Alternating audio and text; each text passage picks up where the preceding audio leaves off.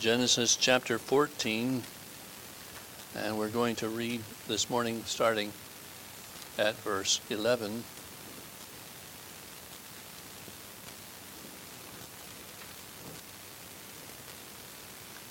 Genesis chapter 14, verse 11, and the scripture says, And they took all the goods of Sodom and Gomorrah, and all their victuals, and went their way. And they took Lot, Abram's brother's son, who dwelt in Sodom, and his goods, and departed. And there came one that had escaped and told Abram the Hebrew, for he dwelt in the plain of Mamre, the Amorite, brother of Eshcol, and brother of Aner. And these were confederate with Abram. And when Abram heard that his brother was taken captive, he armed his trained servants, born in his own house, 318, and pursued them unto Dan. And he divided himself against them, he and his servants, by night, and smote them, and pursued them unto Hobah, which is on the left hand of Damascus. And he brought back all the goods, and also brought again his brother Lot, and his goods, and the women also, and the people. And the king of Sodom went out to meet him after his return from the slaughter of Chedorlaomer, and of the kings that were with him at the valley of Shaveh, which is the king's dale.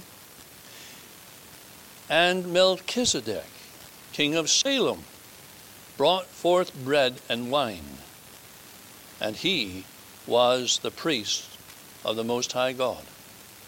And he blessed him and said, Blessed be Abram of the Most High God, possessor of heaven and earth. And blessed be the Most High God, which hath delivered thine enemies into thine, thy hand. And he gave him tithes of all. And the king of Sodom said unto Abram, Give me the persons, and take the goods to thyself.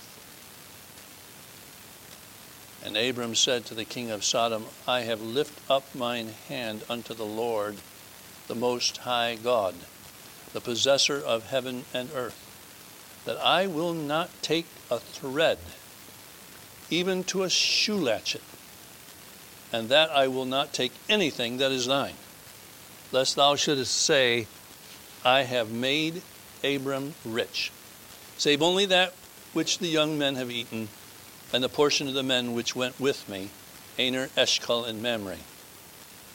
Let them take their portion. We'll end our reading there. We trust the Lord will bless His word to our hearts for Jesus' sake. This morning, I want us to think particularly on what Abram says to the king of Sodom there in verse 23, though we're taking 22 and 23 as our text per se. But he says, I will not take from a thread even to a shoe latchet. And I want us to think this morning on what I'm entitling No Strings Attached. But before we go any further, let's just ask the Lord to meet with us. Father, now we would pray that you will bless the Word of God and that thou will use it for Jesus' sake, not just to instruct us, but, oh God, to work within us, to encourage, to straighten out our thinking, to cause us to be able to trust and to love our God. We pray that you will allow yourself to be the minister this day, the preacher of this hour, Lord, the physician of our hearts. O oh God, draw us to thyself, we would pray. Let the word of God be that which is used of the Spirit of God within us, we pray for Jesus' sake. Amen. I will not take from a thread even to a shoe latchet. Abram's statement to the king of Sodom was put in a way that lends itself to a very suggestive conclusion.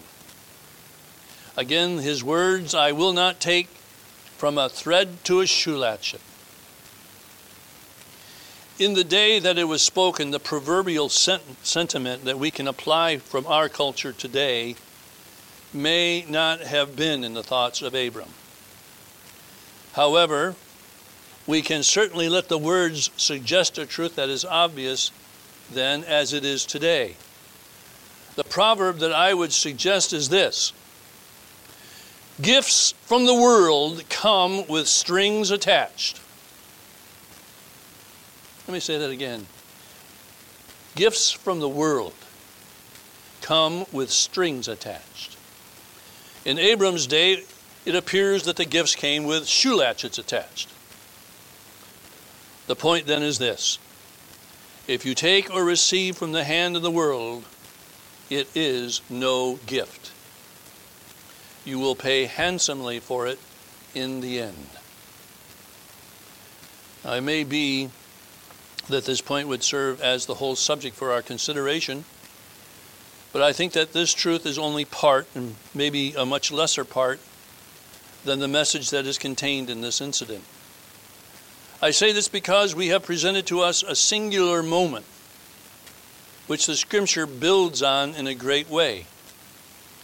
This moment was the moment in which Melchizedek is seen. Uh, the greatness and the glory of this priest of the Most High God was such that Abraham, or Abram, as he was called still here, not only meets him, but authors, offers tithes to him. Hearing what Melchizedek says, does, and brings is of so much more importance than what has to be said to the king of Sodom that Abraham's statement to the king of Sodom was almost like this I don't have time or desire to have anything to do with you. I have spoken to Melchizedek. His words are in my mind. You go your way. This moment of Abraham's return from the rescue of Lot serves as a backdrop for our thoughts today. The meeting with these two kings, utterly opposite in character, serves as a great lesson. Now, I suggest that the king of Sodom represents in many ways that one that we would call the king of this world. Melchizedek, the king of righteousness, well represents his namesake. Well, I say here's a lesson to us of what is offered by the king of this world and what is offered by the King of heaven. This is a lesson in the difference between the choosing or the product of choosing the world and the product of choosing Christ. With that said, I would suggest this as our subject then. What is offered by the Lord Jesus has no strings attached. Not so with the gifts of the world. I want us to consider three things then this morning, very, very simply. The first of which is I want us to consider this picture of these kings of this moment, what is suggested to us here. And at this point, I simply want to contrast the two that spoke to Abram, how they were known, and how did their offers appear to Abram. First, consider with me then the king of Sodom. What do the scriptures say that would allow us to draw conclusions about this man? Well, right from the start, if you were to read from chapter 13, verse 13, you would realize that all that were from the kingdom of this man, who were probably just like their king, it describes that place this way. Chapter 13, verse 13. But the men of Sodom were wicked and sinners before the Lord exceedingly. There, that colors this man. Perhaps it speaks more than we really need to go any further about. The man was wicked, exceedingly. what would that entail? Well, perhaps also all that he would say, do, offer, and expect would also be to a wicked end. Now, I want you to note with me that this statement that was made about this king and his kingdom and the people in it was made long before the invasion of the kings, which took Lot captive. This reputation, this knowledge was widely known and probably a warning that all had heard. Sadly, Lot chose their land and eventually their company anyway. Lot was not taken by surprise as to the character of the people that he associated himself with. He was not just surprised one day to wake up and find himself in the midst of these uh, people. He knew. But also, I would suggest this that even after the king of Sodom had been saved and his substance returned by Abram, even after there was such good done for him, such restoration for him, there was despising of Abram and especially Lot in the not distant days ahead. For you read in chapter 19, as they would comment to Lot when the angels were there, and they said, Stand back. And they said again, This one fellow came into sojourn, and he will needs be a judge now. We will deal worse with thee than with them. Oh, that's how they thought about Lot. That's how they thought about Abraham. That's how they thought about all that had to do with Abraham, the one who had saved them from these kings. They despised him, they turned their hearts and backs upon him. The kind of man this king was was not hard to see. Sin and the corruption of his soul and heart were plain and would have made any wise man alarmed. We might ask then, what was his offer to Abraham? We read of it here. He says, You can take the spoils, but what really would have been like? Well, I suggest this that when he comes to Abraham, his comment or his offer was sort of like this Abraham, take it all. Take it all. Have as much as you want. You've earned it. You should enjoy something for your work. In fact, he may have even pointed to the things that were there and say, hey, look at these great things. You'll really find that these are one of a kind.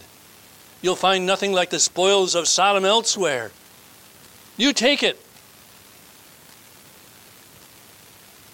The claims of what the king of this world offers Oh, may we learn this. The claims of what the king of this world offers is that you will find thrill after thrill if you take his gifts. Take it all. Oh, it's wonderful. You'll enjoy it. In fact, I think it's very much the warning that we have in Proverbs 22 and verse 3, where it says, A prudent man foreseeth the evil and hideth himself, but the simple pass on and are punished. The simple pass on and are punished. What's that meaning? When you take the offers of the world, when you take what the king of this world offers, it will end in a way that is essentially punishment. There is always, always a string or in this case, as it were, a shoe latchet attached to the gifts of the king of this world. Abraham knew that, and he said to him, No, I won't take it because you'll turn around and say to me, is I have made Abraham rich. In other words, you're going to turn around to me someday and make the comment, You owe me. You have what you have because I gave it to you. You need to pay it back. Perhaps the king of Sodom thought in his heart, well, he can take what he wants, but one day he'll become one of us, as Lot did. Lot became one of them. What was Lot's end? he lost all. He lost his wife. He lost his family. He lost his wealth. He lost his herds. He lost his servants. And he lost his name. Strings are attached to following after the shiny things of the world. I want us to think, think also, though, on the King of Righteousness. The King of Righteousness. Abram also met Melchizedek. Melchizedek, being translated for us, is the King of Righteousness. Or it says of the or the King or the Prince of Salem. Salem being that place which is commonly known as Jerusalem. I might even mention to you or th- have you think with me for just a moment that Jerusalem was the place where Abraham would return with Isaac to Mount Moriah, which most believe is the very place where the temple in Jerusalem was built, that that temple mound itself was Mount Moriah. That if you have Melchizedek being the prince of that place wherein Abraham eventually came back, you have him being the one that deals perhaps with Abraham in other form uh, through the person of our Lord when Abraham comes back in Genesis 22. We'd have to ask the question what is said, what does the scriptures say about Melchizedek?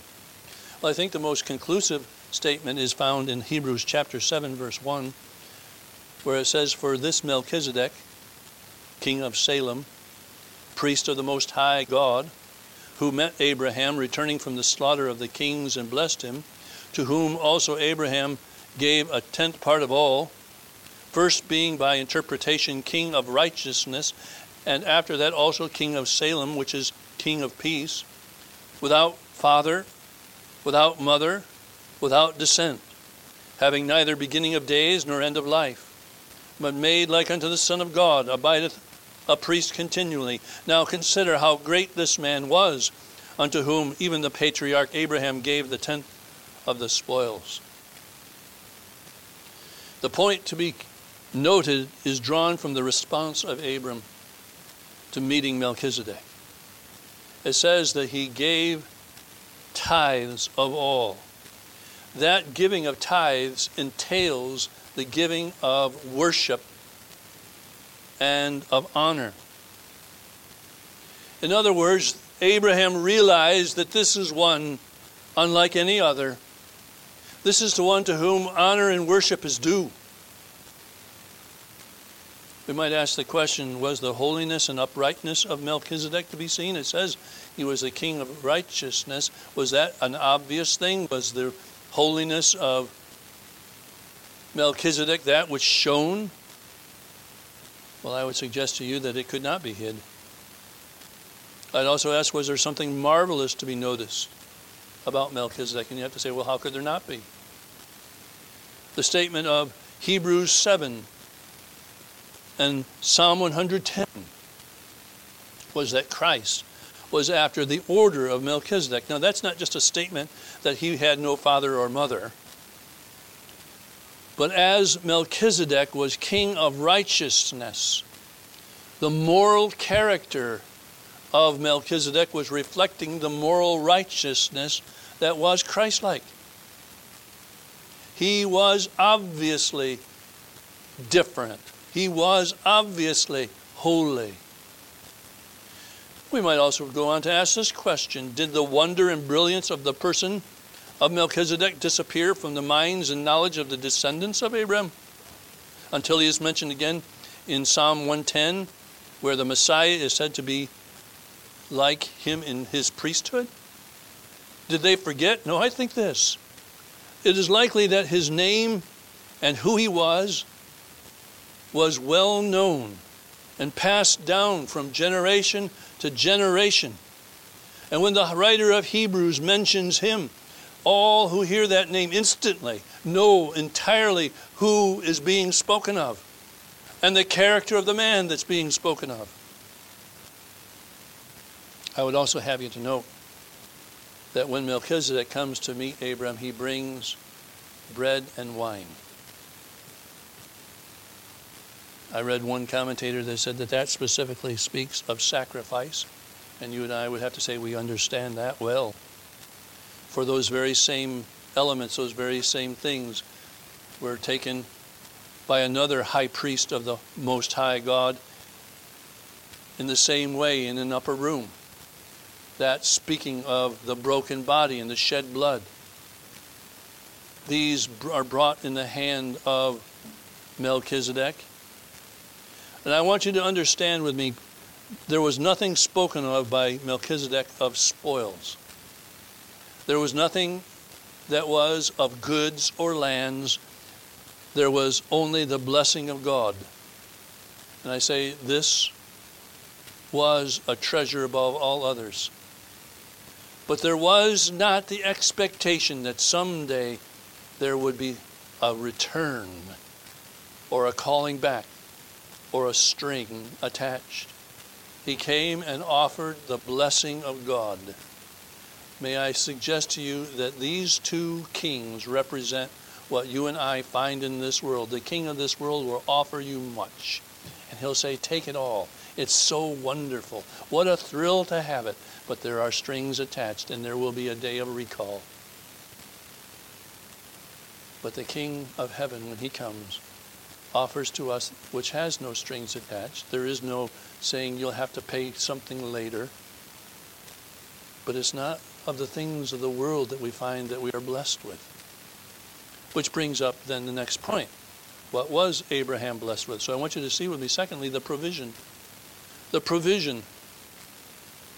The spoils of Sodom taken back from the marauders were the provision and the only provision that the king of Sodom had there was no blessing in his mouth. There was no smile of God that he could bring. Oh, again, may we understand the spoils of the world are but for a moment and will be recalled by the king of this world. You will have it for just a moment. But consider God's provision through the blessing of the high priest. Look at me with, with me again at verses 19 and 20. And it says, And he blessed him and said, Blessed be Abraham of the Most High God, possessor of heaven and earth. And blessed be the Most High God, which hath delivered thine enemies into thy hand. There was a blessing. That's what Melchizedek offered. Well, I'm afraid sometimes our faithless hearts, our doubting hearts, when we even hear the very blessings of our God, come away with words like these in our minds. But these are only words. the king of Sodom gave him things that he could actually see and hold and have. Melchizedek gave him just words. What's the good of a sentiment of goodwill? What does that do? The blessing. Oh, how not only silly, but faithless and unbelieving our hearts are. I want you to see with me when the blessing comes from the mouth of Melchizedek to Abraham, it was number one, a, for, a forever blessing. I would suggest to you that what you read in chapter 15 of Genesis may be seen as a product of the blessing of what you hear from the mouth of Melchizedek in chapter 14. Here you have then the Lord's blessing upon him. And then the Lord comes to Abraham, particularly in a vision later, and expounds, expands, and applies how that blessing will actually be seen. There was in chapter 15, then, as I said, it was an expanded explanation. There was the promise of a son. There was promise of life, long life, fruitful life. And what was promised was never taken back, it did not fail. And there was no string attached to the blessing of God.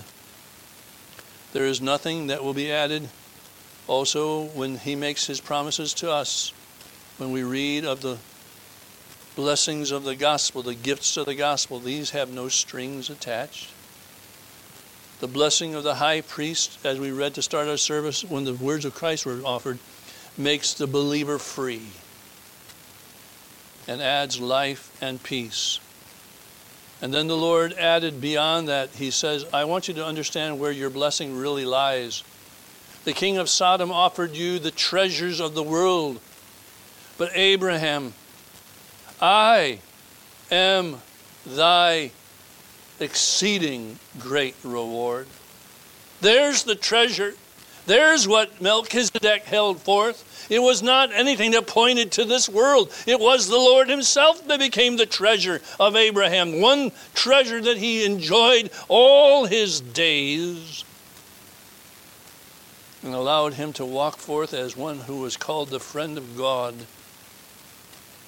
And again, I say, though Melchizedek brought no earthly treasure, what Abraham received by the blessing, and I have to say, on the basis of the bread and wine, on, on the basis of what was done in sacrifice, was not a blessing in theory. We look at the blessings of God so often as if they're just, well, it's it, it might happen, it's it's theoretically going to happen. No, sir. Abraham saw the blessing. And so I suggest to you this second part.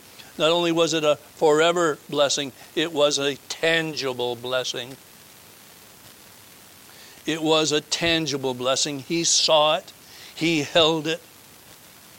Isaac was the promise of God that he could hold in his hands, in his arms, and love.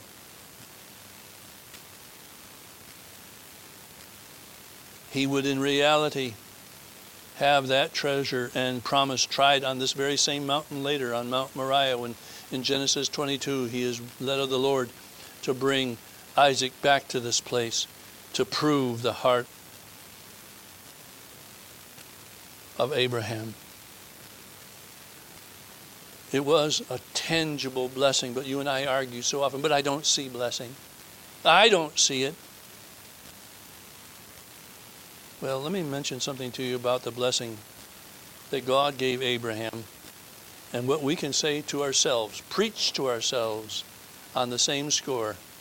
Hebrews chapter 6, verse 13 says, For when God made promise to Abraham, because he could swear by no greater, he sware by himself, saying, Surely I will, uh, surely blessing I will bless thee, and multiplying I will multiply thee. And so, after he had patiently endured, he obtained the promise. Sometimes the Lord will say, I give you this promise. It's coming, it's sure. It's going to be something that you'll hold in your hands, as it were. But for the purposes and the glory of God, you may just have to wait for a bit. Our place then, as Abraham's was, is to consider the one who blesses. Consider the one who's sworn. Consider the one who's given his word. Consider the character of the one who stood before him and he gave tithes to.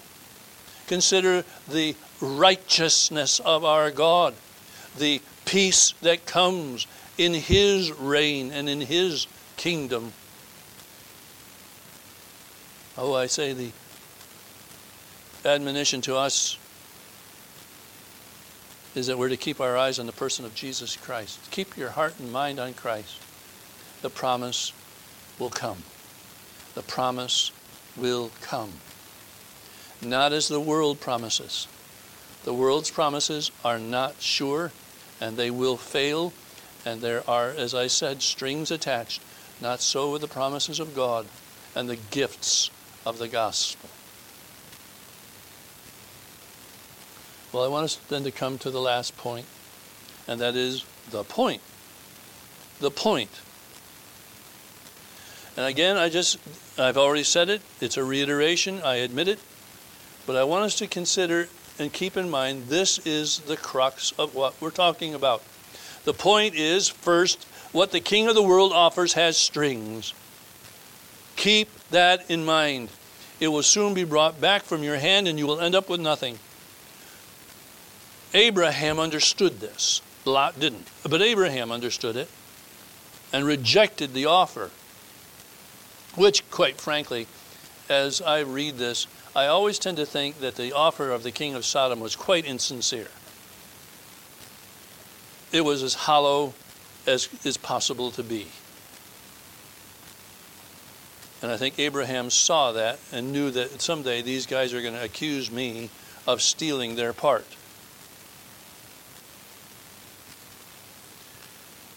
What is, in the second place, the point is what is offered in the gospel of the King of Righteousness. Far from binding us up with the strings, frees us. It is freeing. And again, I point to that verse at the beginning of chapter 15, where the statement again is Fear not, Abraham, or Abram, I am thy shield and thy exceeding great reward. What is that statement? Well, there's freedom now for you, Abraham. There's freedom from all that could possibly be feared. I want you to understand that Abraham stood in the midst of a violently hostile land.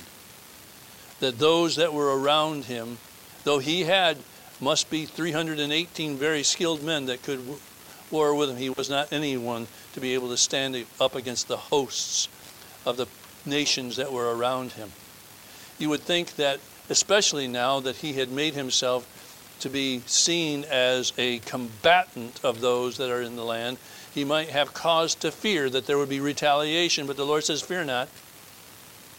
Fear not. All that could possibly be feared is now to be taken away from you. I will not allow this. Oh, may we see that that is to be our case too. When the Son makes us free, we're free from fear. We need not be afraid. Second, there is now freedom from all that could possibly harm or destroy. He says, I am thy shield. I am going to protect you. I am going to be the one who will make sure indeed that you come to the fullness of the blessing that I have just spoken of, the joy and the peace and the happiness and the goodness that I have just spoken of. I will protect you and shield you from those things that possibly would keep you from that. And then there's now freedom from all that brings poverty. I am an exceeding great reward. You're not going to want Abraham. Again, we're not thinking about the world's goods. We're not talking about that. But in your soul, in your heart, you're not going to be one who wants. The Lord is my shepherd. I shall not want. What the Lord provides then exceeds the world. It exceeds the need. It exceeds the expectation. I think perhaps you could note each one of those points as you read through chapter 15. I am exceedingly great. Such a contrast here. An immense contrast one that we ought to learn and take heed from. That with the offers of the king of this world comes all kinds of things that the world says these are wonderful, these are good, these are enjoyable, these are thrilling, but there's always something that's going to draw you away from those things in the end, and they prove destructive to you. But on the other side, that which the world says, oh, there's nothing really in the blessing of God. It's just words. How false is that? How false is that? And the Lord proves it over and over and over again. What He promises, He will not allow to fall to the ground.